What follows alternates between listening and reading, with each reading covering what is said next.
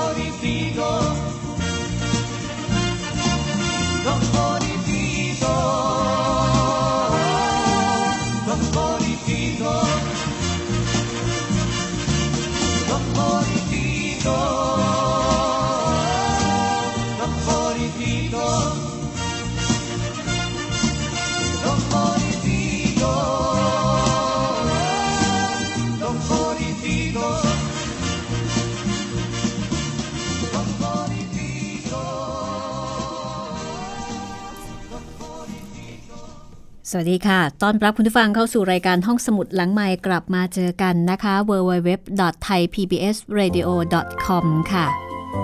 รายการนี้มีให้คุณได้ฟังกันเป็นประจำทุกวันจันทร์ถึงวันศุกร์วันละ2รอบค่ะบ่ายโมงถึงบ่าย2โมงแล้วก็1ทุ่มถึง2ทุ่มและหลังจากนั้นก็สามารถที่จะฟังย้อนหลังดาวน์โหลดได้ตลอดเวลานะคะเป็นบริการของวิทยุไทย PBS ออนไลน์วิทยุข่าวสารสาระเพื่อสาธารณะและสังคมค่ะดิฉันรัศมีมณีนินรับหน้าที่ดูแลคุณด้วยการหาหนังสือดีๆมาเล่ามาถ่ายทอดให้คุณได้ฟังวันนี้เรามาติดตามกันต่อนะคะต่อเนื่องเป็นตอนที่5กับผลงานพระราชนิพนธ์แปลค่ะที่พระบาทสมเด็จพระปรมินทรมหาภูมิพลอดุลยเดชทรงแปลจากติโตผลงานของฟิลิส ออจีหนังสือที่ทำให้เราได้เรียนรู้ประวัติศาสตร์เรียนรู้บุคคลสำคัญในประวัติศาสตร์ที่ชื่อว่าโยซิฟ บรอชหรือจอมพลติโตแห่งยูโกสลาเวียคอมมิวนิสต์ที่รักประชาชนปกป้องบ้านเมือง ทำบ้านเมืองให้เป็นปึกแผ่นเป็นคอมมิวนิสต์ที่แต่งตัวดีเท่ฉลาดแล้วก็เป็นคนที่ศึกษาหาความรู้ด้วยตัวเองหลังจากที่ต้องออกจากโรงเรียนตอนอายุ12ก็ถือได้ว่าเป็นเรื่องราวที่น่าศึกษาของผู้นำคนสำคัญคนหนึ่งของโลกของคนดีคนหนึ่งของโลกค่ะพระบาทสมเด็จพระปรมินทรมหาภูมิพลอดุลยเดช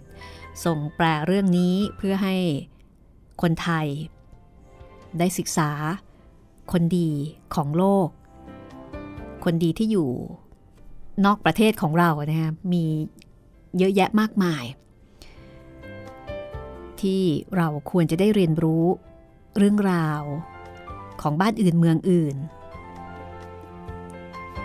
ก็เป็นพระมหากรุณาธิคุณอีกประการหนึ่งนะคะนอกจากพระองค์จะทรงต่อสู้กับความยากจนหิวโหยช่วยเหลือประสบนิกรของพระองค์ผ่านการสร้างงานสร้างอาชีพในโครงการพระราชดำริต่างๆกว่า 3,000 โครงการในด้านของการเรียนรู้ในด้านของสติปัญญาพระองค์ก็ยังคงห่วงใยนะคะทรงแปลงานดีๆให้เราได้อ่านกันหลายเล่มค่ะและเรื่องนี้ก็เป็นหนึ่งในมรดกทางปัญญาที่พระองค์ทรงทิ้งเอาไว้ให้เรานะคะมอบเอาไว้ให้กับคนไทยทุกคนรายการห้องสมุดหลังไมค์อัญเชิญพระราชนิพนธ์แปลมาถ่ายทอดให้คุณได้ฟังวันนี้เป็นตอนที่5จากความเดิมตอนที่แล้วค่ะติโตไม่เห็นด้วยกับโซเวียตทั้งหมดในการดำเนินนโยบายคอมมิวนิสต์แต่ติโตก็ตระหนักว่าไม่สามารถที่จะปฏิเสธอำนาจของโซเวียตถ้าเขาต้องการที่จะทำงานพรรคคอมมิวนิสต์ให้สำเร็จในยูโกสลาเวียเขาได้เรียนรู้ศิลปะการเป็นผู้นำจากการปฏิบัติงานลับในยูโกสลาเวียโดยมีอาชีพวิศวกรบางหน้าเขาสามารถจัดการบริหารความขัดแย้งระหว่างเชื้อชาติภายในพรรค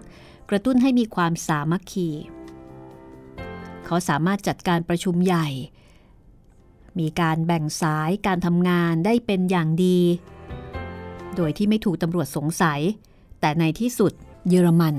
ก็สามารถที่จะเข้าครอบครองส่วนใหญ่ของประเทศยูโกสลาเวียได้สำเร็จมีการสูญเสียด้วยกันทั้งสองฝ่ายทั้งฝ่ายเยอรมันและก็ฝ่ายยูโกสลาเวียเท่ากับว่าตอนนี้ยูโกสลาเวียถูกฝ่ายเยอรมันยึดครองไปเรียบร้อยแล้วเรื่องราวจะเป็นอย่างไรติโตจะทำชั้นใดนะคะติดตามต่อได้เลยค่ะกับตอนที่5ติโตพระราชนิพนธ์แปลในพระบาทสมเด็จพระปรมินทรมหาภูมิพลอดุลยเดชที่จัดพิมพ์โดยสำนักพิมพ์อมรินทร์นะคะบริษัทอมรินทร์ Printing and Publishing จำกัดแล้วก็เพลงประกอบที่ใช้ตอนเล่าเรื่องมาจากอัลบั้ม Silk and Bamboo ของคุณฮักกี้ไอเคิลแมนขอบคุณเอาไว้ณที่นี้ฟังกันต่อได้เลยนะคะกับตอนที่5ช่วงที่1ค่ะ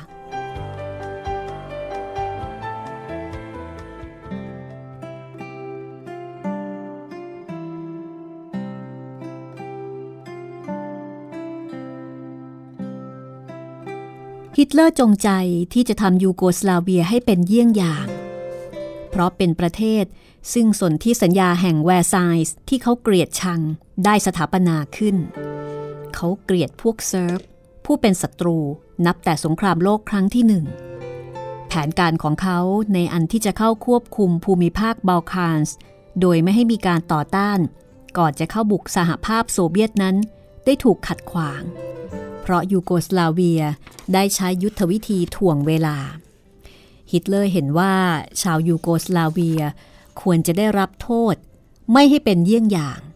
และเป็นประเทศที่จะต้องถูกลบล้างจากแผนที่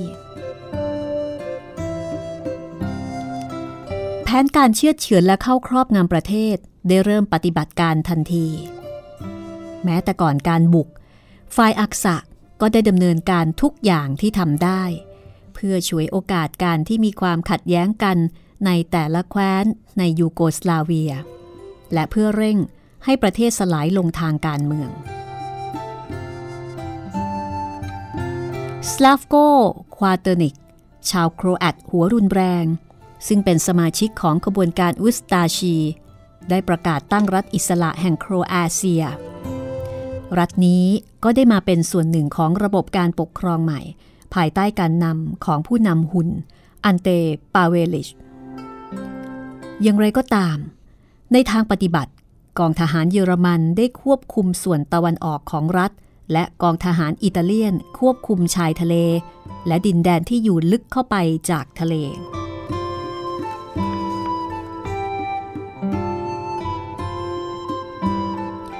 ยูโกสลาเวียถูกตัดเป็น10หน่วย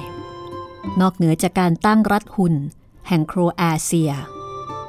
ซึ่งประกอบด้วยส่วนใหญ่ของบอสเนียเฮอร์เซโกวีนาแล้วมีการแบ่งสโลเวเนียออกเป็น2ภาคเยอรมันได้ส่วนหนึ่งและอิตาลีได้อีกส่วนหนึ่ง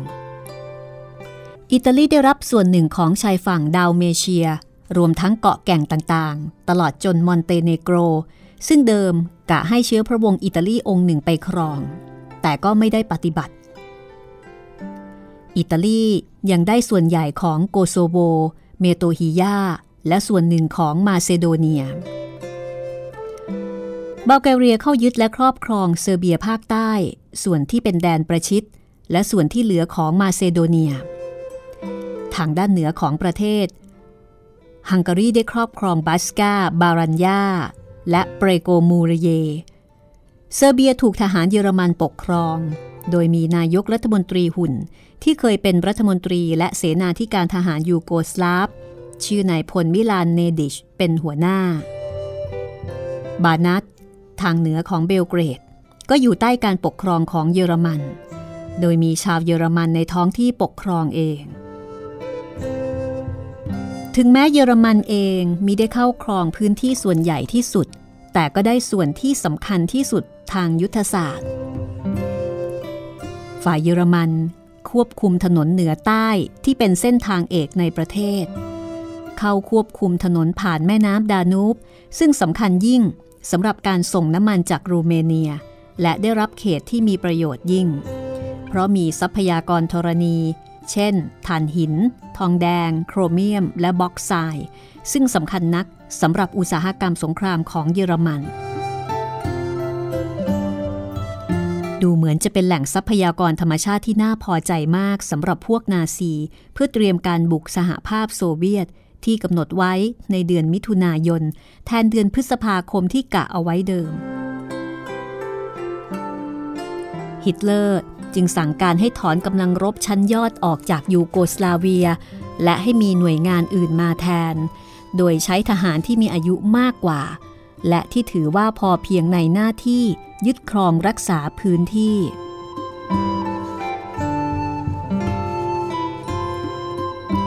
แต่ฮิตเลอร์มิได้คำนึงถึงนิสัยของชาวยูโกสลาเวียนโยบายแบ่งแยกเพื่อปกครองให้อยู่หรือ divide and rule กลับทำให้เยอรมันเสียประโยชน์ในที่สุดความคิดในเรื่องเอกภาพของประเทศยูโกสลาเวียซึ่งล้มเหลวมาตลอดช่วงเวลาระหว่างสงครามโลกครั้งที่1กับครั้งที่2กลับมาเป็นความคิดที่น่าปรารถนาสำหรับชาวยูโกสลาฟอย่างไม่เคยปรากฏเลยหลังจากที่สูญเสียแล้วเอกภาพนี้มาเป็นอุดมการณ์เพื่อสันติภาพหลังสงครามซึ่งติโตกับฝ่ายคอมมิวนิสต์สามารถนำมาใช้เพื่อปลุกระดมประชาชนจากทุกส่วนของประเทศให้มาร่วมกันต่อสู้ตอนสงครามดำเนินอยู่แม้แต่ในหมู่ฝ่ายที่มีชัยมาครองเมืองก็ไม่มีใครพอใจในวิธีแบ่งดินแดนที่ได้กระทำไป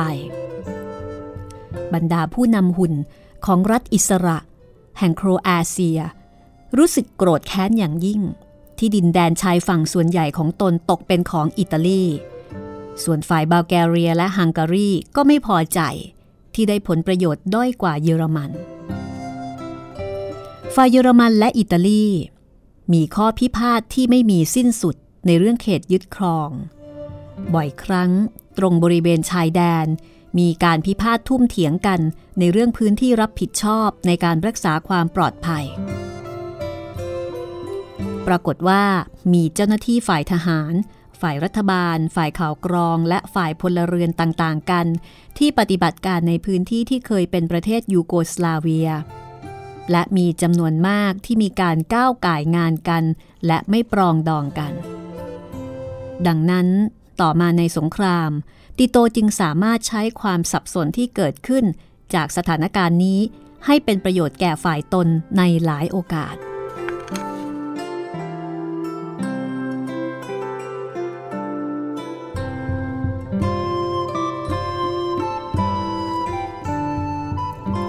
ตอนเยอรมันบุกยูโกสลาเวียติโตยังตั้งกองบัญชาการของพรรคอยู่ในซาเกร็บจนกระทั่งวาระนั้นถือกันว่าซาเกร็บเมืองหลวงของโครเอเชียที่มีคนต่อต้านรัฐบาลกลางจำนวนมากปลอดภัยกว่าเบลเกรดเมืองหลวงของประเทศในซาเกร็บติโตมีคฤหาสน์ส่วนตัวและคณะเจ้าหน้าที่สื่อสารที่สามารถติดต่อกับทุกส่วนของประเทศหน้าที่นั้นมีสถานีวิทยุสื่อสารลับซึ่งมีเจ้าหน้าที่ของคอมินเทิร์นรับคำสั่งจากมอสโกและส่งรายงานของติโตให้คอมินเทิร์นในวันก่อนเยอรมันโจมตีเบลเกรดได้รับข่าวว่าได้มีการลงนามในสนธิสัญญามิตรภาพระหว่างยูโกสลาเวียและสหภาพโซเวียตรัสเซียเป็นเหตุการณ์ที่ถือว่าน่ายินดีอย่างยิ่งเพราะเหตุที่ไม่เคยมีความสัมพันธ์เป็นทางการเลยระหว่างรัฐบาลแห่งราชอาณาจักรยูโกสลาเวียและรัสเซียคอมมิวนิสต์ตลอดห้วงเวลาระหว่างสงครามโลกครั้งที่2และความสัมพันธ์ครั้งแรกได้สถาปนาขึ้นเมื่อเดือนมิถุนายนปี 1940 นั่นเอง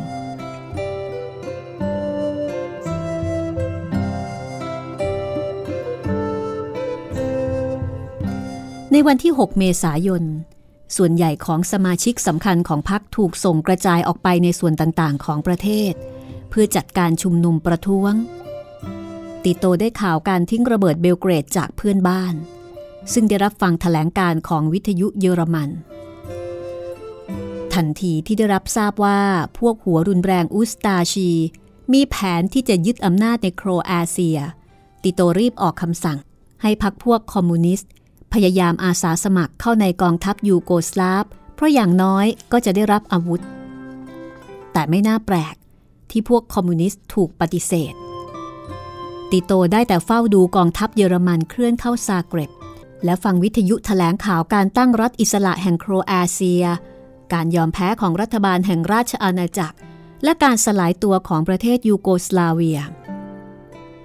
เขาไม่ยอมเสียเวลาไว้อาลัยการพังพินาศของระบอบการปกครองซึ่งเขาต่อต้านมาโดยตลอด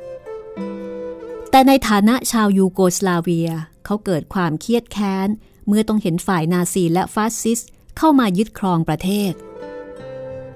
และเริ่มรอคอยโอกาสที่เหตุการณ์ต่างๆนี้จะช่วยให้เป้าหมายปฏิวัติของคอมมิวนิสต์บรรลุผลอย่างไรก็ตามอาวุธจะเป็นของจำเป็นและฝ่ายคอมมิวนิสต์ได้รับคำสั่งให้เริ่มสะสมและเก็บซ่อนอาวุธใดๆที่จะหามาได้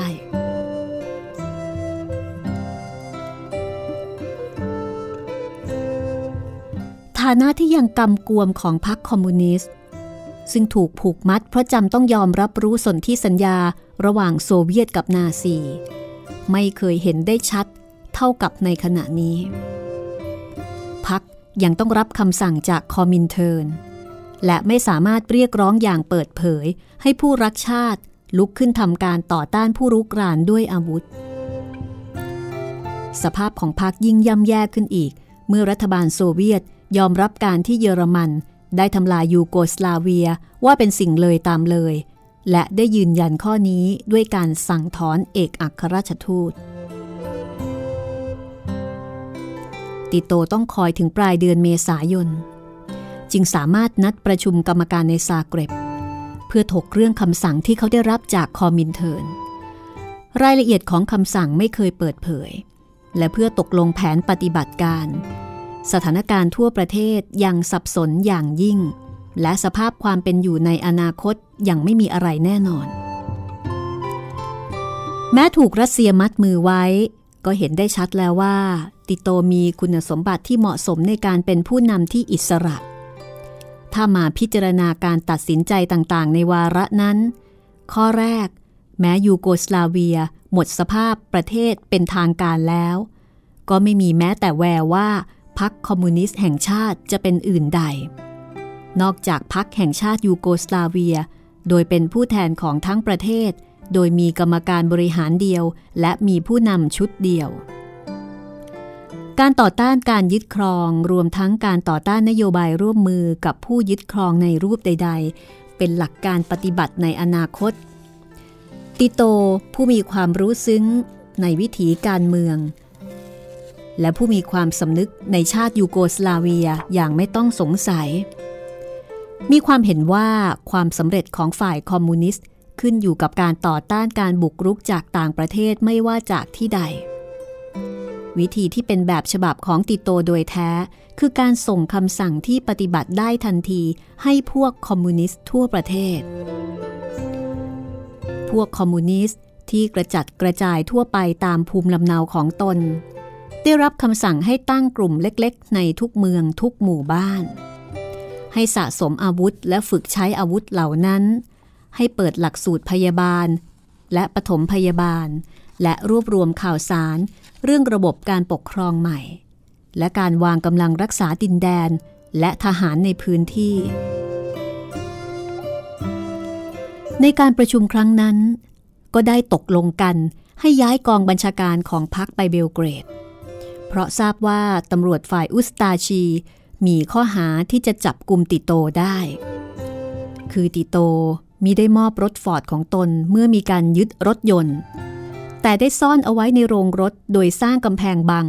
และคนงานคนหนึ่งได้แจ้งให้ตำรวจทราบ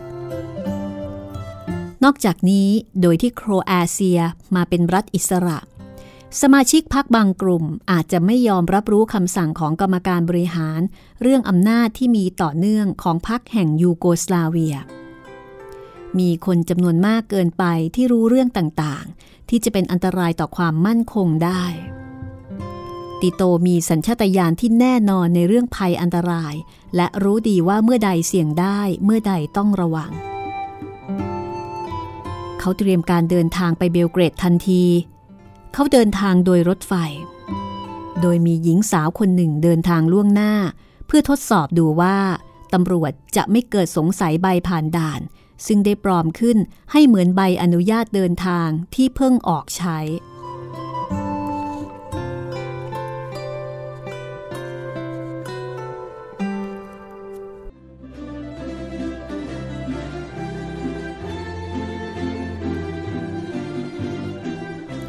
ติโตเดินทางถึงเบลเกรดตอนต้นเดือนพฤษภาคม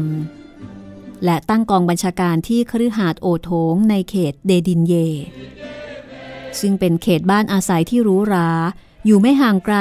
จากบ้านที่เขาอยู่ภายหลังในฐานะประธานาธิบดีแห่งสาธารณรัฐยูโกสลาเวียในระยะนั้นคฤหาสน์ของเขาอยู่ใกล้บ้านของผู้บัญชาการทหารเยอรมันในเบลเกรดก่อนติโตออกจากซาเกร็บปาเวริชผู้นำหุ่นแห่งซาเกร็บได้เริ่มแล้วที่จะดำเนินนโยบายอันโหดร้ายป่าเถื่อนเหลือที่จะทนได้จนทำให้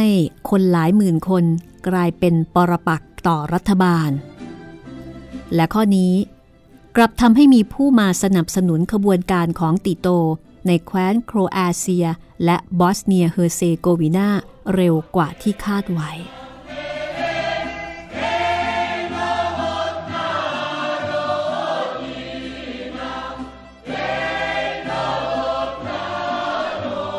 ติโตจะสามารถดำเนินแผนการตามจุดมุ่งหมายได้สำเร็จอย่างไร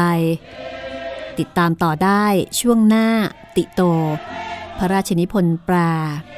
ในพระบาทสมเด็จพระปรมินทรมหาภูมิพลอดุลยเดชจากเรื่องติโตของฟิลิส ออร์ตีค่ะ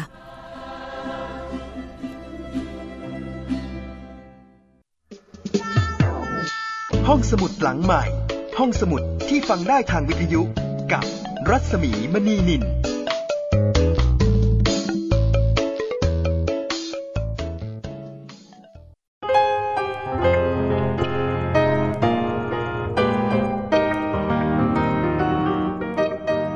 ในชีวิตของพระองค์ท่าน ท่านทำประโยชน์เพื่อผู้อื่นโดยตลอดและสิ่งนั้นคือเราเห็นท่านเสียสละทั้งจะเรียกว่าทั้งพระวรกายทั้งปัญญาทั้งความคิดขององค์ท่านเพื่อประโยชน์ประชาชนโดยแท้ไม่ไ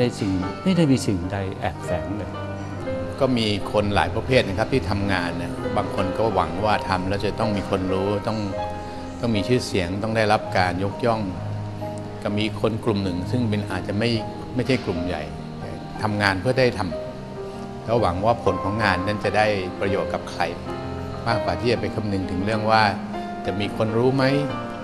จะต้องเป่าประกาศโฆษณาหรือเปล่าซึ่งพระองค์ท่านก็ตรัสว่าถ้ามีแต่คนปิดทองข้างหน้าอย่างเดียวพระองค์พระจะงามได้อย่างไร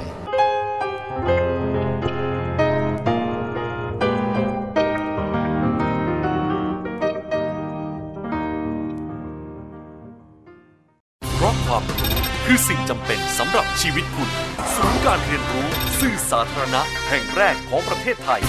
รวมองค์ความรู้แบบครบวงจรทั้งในและต่างประเทศสัมผัสวิวัฒนาการด้านสื่อจากอดีตจนถึงปัจจุบันในพิพิธภัณฑ์สื่อสาธารณะค้นคว้าศึกษาข้อมูลด้านต่างๆทั้งรูปแบบภาพและเสียงในห้องสมุดสื่อสาธารณะศูนย์การเรียนรู้สื่อสาธารณะ Media Learning Park แหล่งเรียนรู้สู่อนาคตห้องสมุดหลังใหม่ห้องสมุดที่ฟังได้ทางวิทยุกับรัศมีมณีนิน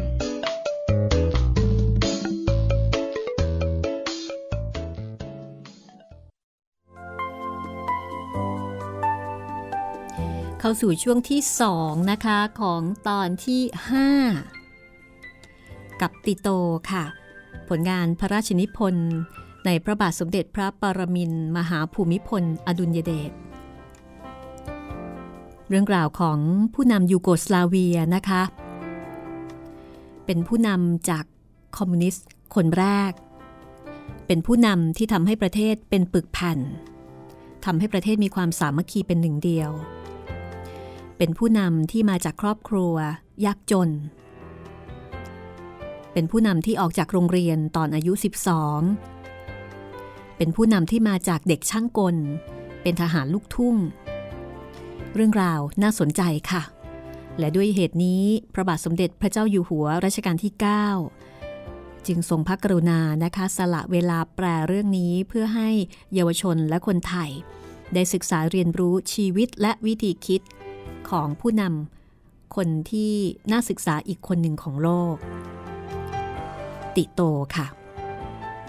สมญานามของโยซิฟโบรชจัดพิมพ์โดยสำนักพิมพ์อมรินทร์คุณผู้ฟังสามารถที่จะหาซื้อได้ตามร้านหนังสือใหญ่ๆโดยทั่วไปหรือว่าที่ร้านในอินมีแน่นอนนะคะแล้วก็ฟังจากรายการห้องสมุดหลังใหม่ออกอากาศ2ครั้งใน1วันค่ะบ่ายโมงถึงบ่ายสองโมงแล้วก็1ทุ่มถึง2ทุ่มดิฉันรัศมีมณีนินก็ถ่ายทอดให้คุณได้ฟังทุกถ้อยคำตัวอักษร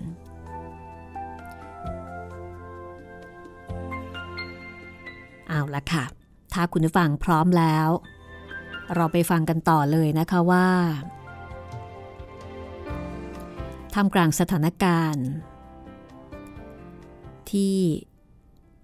เรียกว่าตึงเครียดติโตจะทำอย่างไรในการที่จะกอบกู้เอกราชของประเทศหลังจากโดนเยอรมันยึดครองติโตตอนที่5ช่วงที่2ค่ะ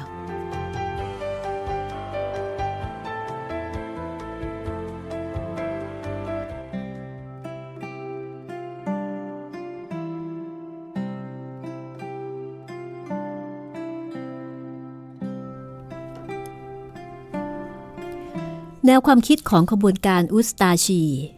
ซึ่งปาเลวิชผู้นำหุ่นแห่งซาเกร็บ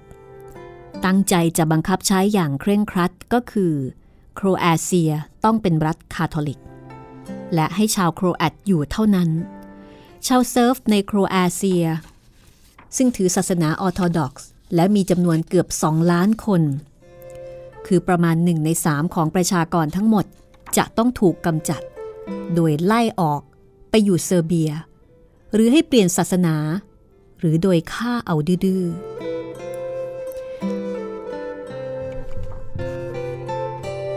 ทหารฝ่ายอุสตาชีได้รับมอบให้ปฏิบัติการแบบสงครามศาสนาพวกนี้ออกอาละวาดทั่วทั้งแคว้นทำการเผาผลาญและฆ่าฟันด้วยความโหดร้ายเยี่ยงสัตว์ป่าทุกชนิดที่จะบรรยายได้จนกระทั่งชนิดที่จะหาคำบรรยายไม่ได้มีหลักฐานยืนยันว่าชาวเซิร์ฟชาวยิวชาวยิปซีและชาวโครแอตที่ต่อต้านอุสตาชีถูกฆ่านับพันๆความโหดร้ายดำเนินไปเกือบตลอดปี 1941 และในฤดูหนาวปี 1942 จนกระทั่งผู้นำฝ่ายคาทอลิกทั้งนอกทั้งในโครเอเชียเริ่มทุเรศในสิ่งที่ทำในนามของศาสนาคาทอลิกและแม้แต่พวกเยอรมันผู้เคยชินกับการปฏิบัติที่โหดร้ายต่อชาวสลาฟก็เริ่มเกรงว่าจะมีผลร้ายอย่างมหันต์ในปีต่อมาติโตก็เริ่มได้รับการสนับสนุนอย่างมากในเขตเหล่านี้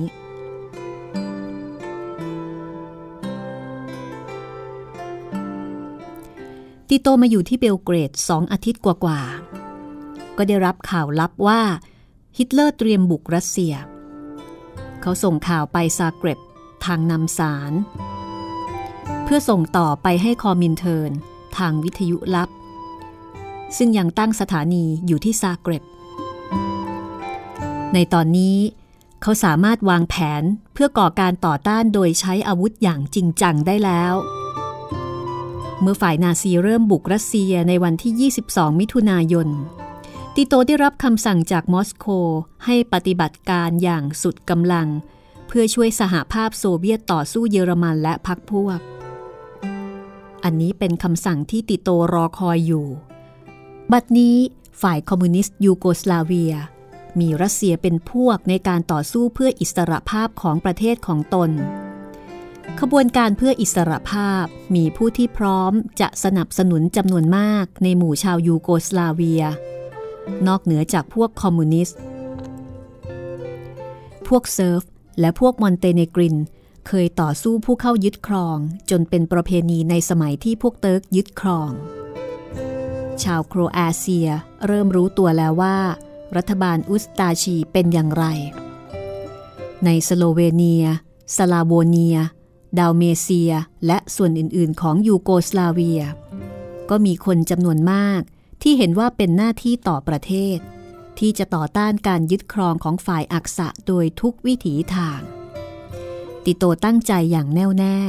ที่จะมาเป็นผู้นำที่จะทำให้พลังทั้งหมดนี้มารวมกันและกระตุ้นให้เกิดมีปฏิบัติการ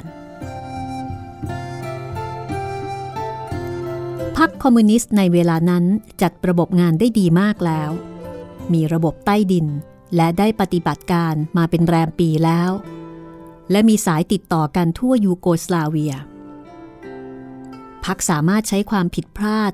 ความอ่อนแอและความอยุติธรรมของรัฐบาลเก่าในยูโกสลาเวียที่เห็นได้ชัดๆให้เป็นประโยชน์โดยเฉพาะปัญหาความรู้สึกในชาติซึ่งไม่เคยขบแตกเลยและซึ่งเป็นเหตุสำคัญข้อหนึ่งที่นำมาสู่การสลายตัวอย่างรวดเร็วของรัฐหลังที่เยอรมันบุกประเทศพรรคทราบดีว่าความยากแค้นทางเศรษฐกิจและสังคมซึ่งส่วนใหญ่ของประชากรต้องทนทุกข์ในห้วงเวลาระหว่างสงครามโลกครั้งที่2นั้นเป็นเหตุให้ประชาชนต้องแสวงหาวิธีแก้อย่างเด็ดขาดสำหรับในอนาคตเมื่อสงครามยุติลงแต่ต้องมีบุคคลที่มีความสามารถเป็นพิเศษที่จะรับภาระอันมหึมาในอันที่จะนำพลังทั้งมวลนี้มารวมเป็นขบวนการเพื่ออิสรภาพในปี 1941 บุคคลดังนั้นก็คือติโต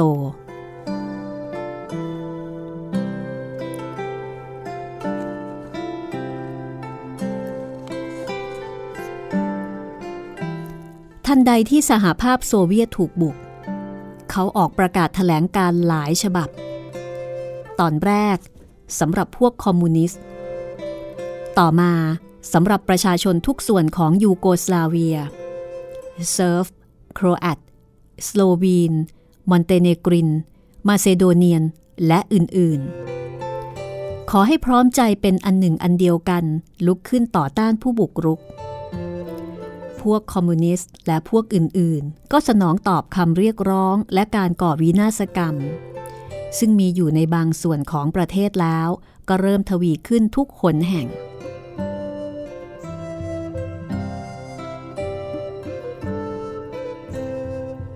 ในวันที่4กรกฎาคมติโตเรียกประชุมกรรมการบริหารของพรรคซึ่งจะจารึกในประวัติศาสตร์เพราะตกลงกันที่จะวางระเบียบพรรคใหม่เพื่อดำเนินสงครามเบ็ดเสร็จการบริหารของพรรคเปลี่ยนแปลงมาเป็นกองอำนวยการของขบวนการของประชาชนเพื่อเอกราชโดยมีโยซิฟบรอชติโตเป็นผู้นำกองอำนวยการส่งสมาชิกพรรคและผู้ช่วยที่ไว้ใจได้ออกไปทุกภาคของประเทศเพื่อจัดปฏิบัติการกองโจรหลังแนวของข้าศึกผู้ปฏิบัติการเหล่านั้นต่อมาได้รับขนานนามว่าปาติซานชื่อซึ่งคอมมิวนิสต์บางพวกชอบใช้เพื่อเรียกพวกกองโจรตอนสงครามกลางเมืองในประเทศสเปนในการประชุมกรรมการบริหารครั้งเดียวกันนั้นได้มีการออกคำสั่งให้พวกปาติซานยึดเป้าหมายที่จะครองเขตหลังแนวฆ่าศึกเพื่อเป็นฐานปฏิบัติการแนวทางสำคัญของแผนปฏิบัติการสงครามของติโตเป็นอันได้วางแล้วคือสงครามกองโจรโดยใช้พวกปาติซานซึ่งเป็นขบวนการแห่งชาติที่แผ่ไปทั่วประเทศโดยมีฝ่ายคอมมิวนิสต์เป็นผู้นำแต่รวมคนอื่นที่ต้องการสู้ฆ่าศึกและยอมรับการนำของพวกปาติซานกับการตั้งเขตปฏิบัติการที่พวกปาติซานควบคุมอีกอย่างหนึ่งขบวนการได้รับความสนับสนุนเร็วหรือช้าแตกต่างกันแล้วแต่ภาคแต่ถึงเดือนกรกฎาคมการต่อต้านข้าศึกได้แผ่ไปทั่วมอนเตเนโกรและถึงปลายเดือนพวกอิตาเลียนก็ต้องถอยจากที่ตั้งทุกจุดนอกจากนครที่เป็นที่มั่นถึงเดือนสิงหาคมพวกเยอรมันต้องเผชิญกับการต่อต้านที่แข็งแกร่งเต็มที่ในเซอร์เบีย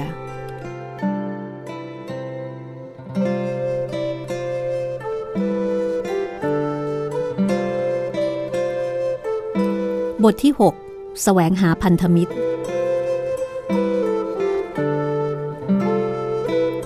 ในฤดูร้อนปี 1941 นั้นติโตต้องเผชิญกับปัญหาหลายเรื่องที่เร่งด่วนที่สุดมี2ปัญหาคือการจัดกลุ่มต่อต้านต่างๆภายใต้การบังคับบัญชาที่ประสานกันดีและการหาอาวุธมีการก่อวินาศกรรมในหลายส่วนของประเทศในเซอร์เบียมีมากที่สุดโดยผู้ดำเนินการเป็นกลุ่มเอกเทศใต้การนำของบุคคลที่มีจุดหมายต่างๆกันติโตมั่นใจว่าจะสามารถทำให้กลุ่มที่มีพวกคอมมิวนิสต์หรือพวกที่หนุนคอมมิวนิสต์เป็นหัวหน้ามาอยู่ภายใต้การนำร่วมได้ปัญหาเรื่องกลุ่มอื่นแก้ไขยากกว่ามีกลุ่มสำคัญที่สุดประกอบด้วยนายทหารและพลทหารจากกองทัพหลวงแห่งราชอาณาจักรยูโกสลาเวียซึ่งไม่ยอมวางอาวุธและได้ไปอาศัยเขตที่เป็นป่าใกล้โดบอยในเซอร์เบียหัวหน้ากลุ่มนี้คือพันเอกดราจามิไฮโลวิชผู้ค่อยๆได้รับความไว้วางใจให้เป็นหัวหน้าของนักสู้เพื่อต่อต้านหลายหมู่ซึ่งได้รับขนานนามว่าเชตนิกอันเป็นนามของนักสู้เพื่ออิสรภาพที่เคยต่อสู้หลังแนวของข้าศึกในสงครามโลกครั้งที่หนึ่งตอนแรกพวกเชตนิกปฏิบัติการเป็นเอกเทศโดยโจมตีที่ตั้งของข้าศึกเป็นจุดๆพวกนี้ร่วมปฏิบัติกับพวกอื่นที่จะร่วมได้และดังนี้ก็ร่วมแรงกับพวกคอมมิวนิสต์บ่อยครั้งโดยที่ไม่มีกองบัญชาการกลางที่จะควบคุมนโยบายและวินัยจึงทำให้เกิดการซัดทอดเมื่อการโจมตีล้มเหลว และเกิดการแก่งแย่งสิ่งของที่ปล้นและพื้นที่ที่ยึดมาได้เมื่อมีชัยถึงเดือนสิงหาคมกองบัญชาการสูงสุดของเยอรมันก็ทราบตระหนักว่าจะต้องพยายามหยุดยั้งการคืบหน้าของการต่อต้านในเซอร์เบียโดยด่วนฝ่ายเยอรมันจึงเคลื่อนกองทหารจากฝรั่งเศสรัสเซียและกรีซมาปฏิบัติการยุทธที่รวบรัดรุนแรงเพื่อให้ประเทศยูโกสลาเวียกลับสู่สันติภาพโดยเด็ดขาดเสียทีตอนนี้จึงสำคัญยิ่งสำหรับพวกคอมมิวนิสต์กับพวกเชตนิกที่จะหยุดแข่งกันแก่งแย่งการสนับสนุนจากพวกนักสู้เพื่ออิสรภาพที่มีตามท้องที่ต่างๆและต้องคิดจัดขบวนการที่มีเอกภาพแต่ต้นติโตได้รับคำสั่งจากคอมินเทิร์นอยู่แล้วให้จัดแนวร่วมนักสู้เพื่อต่อต้านข้าศึกแห่งชาติโดยไม่ให้คำนึงถึงเชื้อชาติศาสนาหรือลัทธิการเมืองเขาพยายามเป็นหลายครั้งหลายหนที่จะตั้งแนวร่วมกับพวกเชตนิกตอนปลายฤดูร้อนและในฤดูใบไม้ร่วงปี 1941 ความพยายามดังกล่าวเป็นหมัน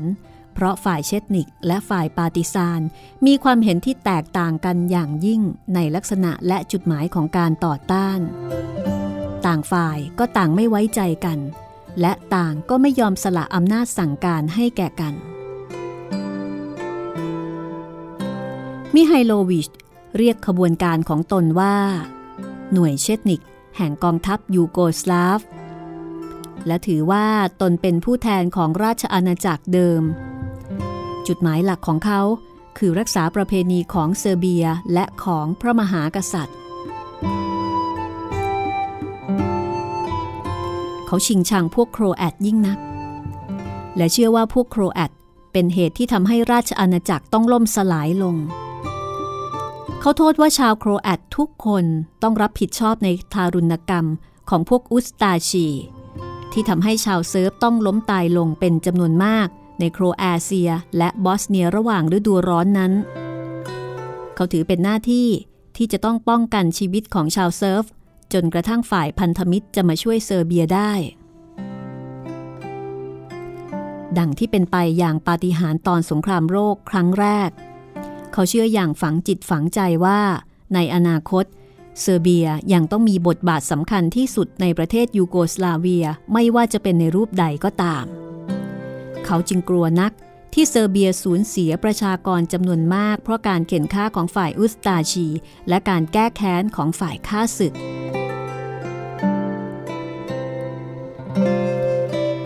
คำสั่งของฮิตเลอร์ที่ออกในวันที่16สิงหาคมความว่าถ้าทหารเยอรมันถูกฆ่าคนหนึ่งชาวยูโกสลาเวียในท้องถิ่นจะต้องถูกประหาร100คนเป็นการแก้แค้นและเหตุการณ์ที่ฝ่ายเยอรมันสังหารหมู่ชาวบ้านทั้งชายหญิงและเด็กประมาณ 5,000 คนในเมืองกราคูเยวักในเซอร์เบียเมื่อวันที่20ตุลาคมยิ่งยืนยันความเกรงกลัวของเขานอกจากนี้มิไฮโลวิชยังเกลียดพวกคอมมิวนิสต์อย่างเข้ากระดูกดำเขาถือว่าพวกคอมมิวนิสต์เป็นอุปสรรคที่ใหญ่ที่สุดในการที่ตนจะได้เป็นผู้นำการต่อต้านแต่ผู้เดียวในระยะนั้นและที่เซอร์เบียจะได้เป็นแกนนำในยูโกสลาเวียต่อไปในอนาคต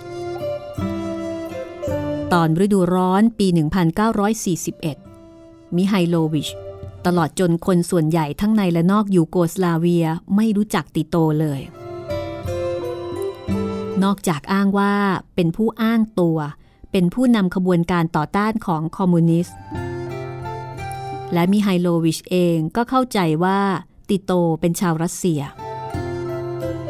ส่วนติโตเองก็มีจุดยืนที่เหนียวแน่นเขาเป็นคอมมิวนิสต์ขนานแท้และเป็นปรปักษ์อย่างรุนแรงต่อรัฐบาลแห่งราชอาณาจักรเดิมซึ่งมีนโยบายให้เซอร์เบียเป็นศูนย์กลางของประเทศถึงแม้เขาเห็นความจำเป็นและประโยชน์ที่จะร่วมมือกับพวกเชตนิกในเวลานั้นเขาก็ไม่มีความจำนงใดๆที่จะเสริมให้พวกนี้มีกำลังมากขึ้นดังนี้จึงไม่เป็นสิ่งประหลาดเลย ที่การร่วมมือระหว่างผู้นำทั้งสองนี้ไม่เกิดผลสำเร็จ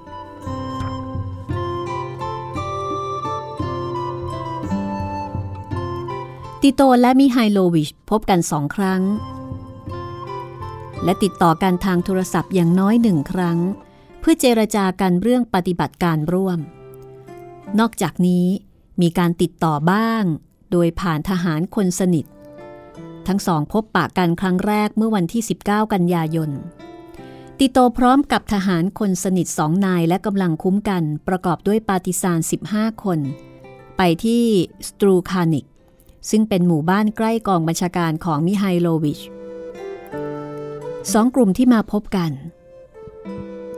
คงให้ภาพความแตกต่างที่ชอบกลอยู่ผู้นำทั้งสองฝ่ายอายุใกล้จะ50ติโตเกิดปี1892มิไฮโลวิชเกิดปี1893ติโตตัวเตี้ยดูหนุ่มหนวดโกนเรียบร้อยผมสีอ่อนตาสีน้ำเงินท่าทางพึงผายองอาจและมีลักษณะเป็นคนเงียบๆแต่มีอำนาจส่วนมิไฮโลวิชนั้นก็เตี้ยเหมือนกันผมและคราวเริ่มงอกตาสีน้ำเงินกิริยาลวงตาว่านุ่มนวลจนกว่าจะถูกยั่วให้รุนแรงถึงแม้เป็นทหารอาชีพมาตลอดแต่เขาก็ได้ละทิ้งท่าทางตลอดจนวินัยแบบทหารที่ฝึกฝนไว้ดีอันเป็นคุณสมบัติที่ติโตถือว่าสำคัญยิ่งเพื่อรักษากำลังใจในชีวิตกองโจรในป่าทั้งสองเข้าหากันอย่างระมัดระวังมิไฮโลวิชถามติโตว่าเป็นชาวรัสเซียหรือและไม่เชื่อคำตอบของติโตที่ว่าเป็นชาวโครแอตผู้ได้เคยไปรัสเซียเหตุที่ไม่เชื่อก็เพราะติโตพูดด้วยสำเนียงโครแอตปนสโลวีนซึ่งแตกต่างกับสำเนียงพูดของมิไฮโลวิชและพรรคพวกชาวเซอร์เบียการพบปะเลิกลากันไปโดยไม่มีการตกลงใดๆกันเลยและในไม่ช้าทั้งสองฝ่ายก็ต้องเผชิญความรุนแรงของการรุกของฝ่ายเยอรมัน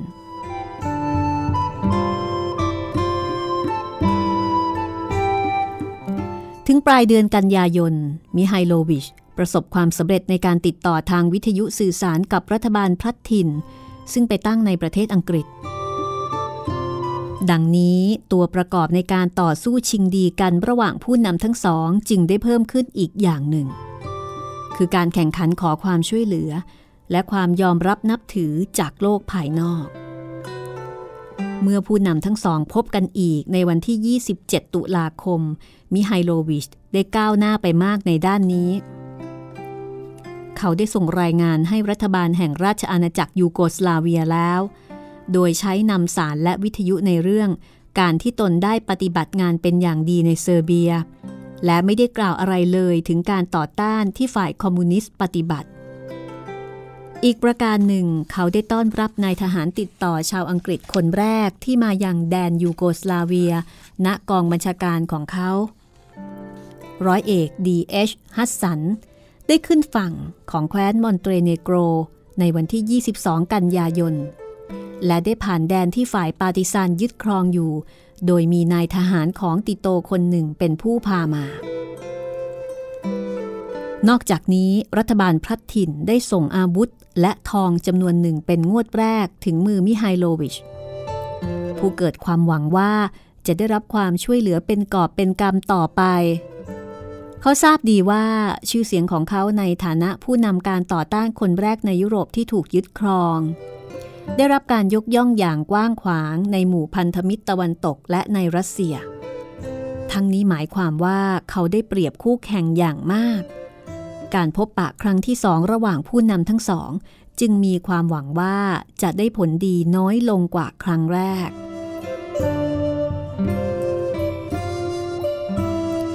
ในการพบปะครั้งนี้ในคืนวันที่26ตุลาคมมิไฮโลวิชกล่าวว่าเขารู้สึกว่าไม่จำเป็นต้องพึ่งพวกปาร์ติซานต่อไปแล้ว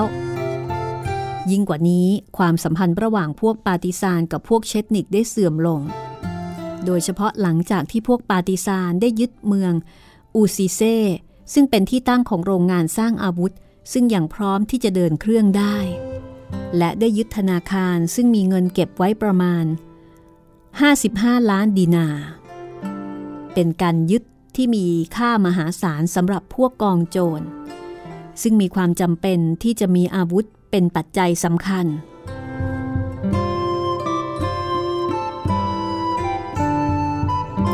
และพวกเชตนิกก็อยากที่จะยึดมาจากเงื้อมือของพวกปาฏิซานการพบปะครั้งที่สองนี้ก็ทำกันใกล้กองบัญชาการของมิไฮโลวิชเช่นเดียวกับครั้งแรกที่หมู่บ้านบรายิซีแต่ครั้งนี้ทั้งสองฝ่ายได้นำนายทหารอาวุโสขึ้นมาร่วมประชุมมากขึ้นและบรรยากาศก็เครียดกว่า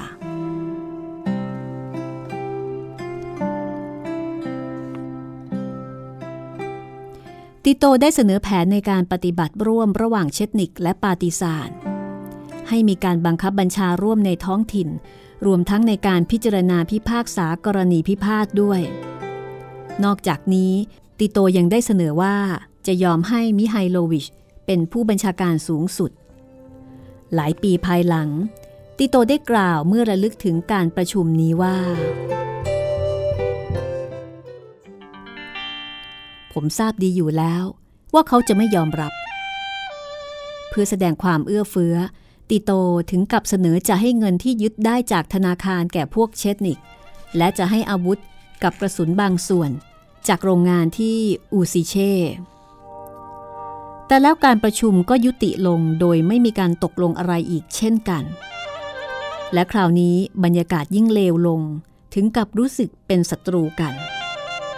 และพวกปาติซานเข้าใจว่าพวกเชตนิกได้พยายามดักซุ่มโจมตีตอนที่พวกตนกำลังกลับที่ตั้งในวันรุ่งขึ้น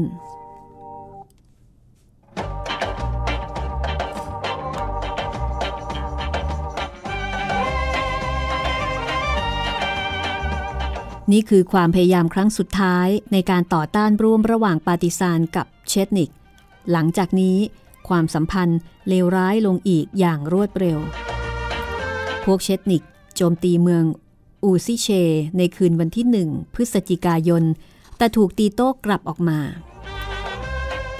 นับเป็นจุดเริ่มต้นของสงครามกลางเมืองระหว่างเชตนิก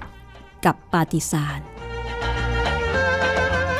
สงครามนี้ดำเนินควบคู่กันไปกับการปฏิบัติการรบกับฝ่ายเยอรมันและอิตาเลียน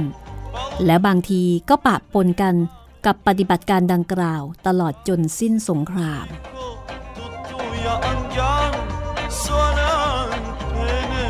ผู้นำทั้งสองคนทราบดีว่าผลการต่อสู้นี้เป็นสิ่งสำคัญยิ่งสำหรับการชิงอำนาจปกครองในยูโกสลาเวียหลังสงคราม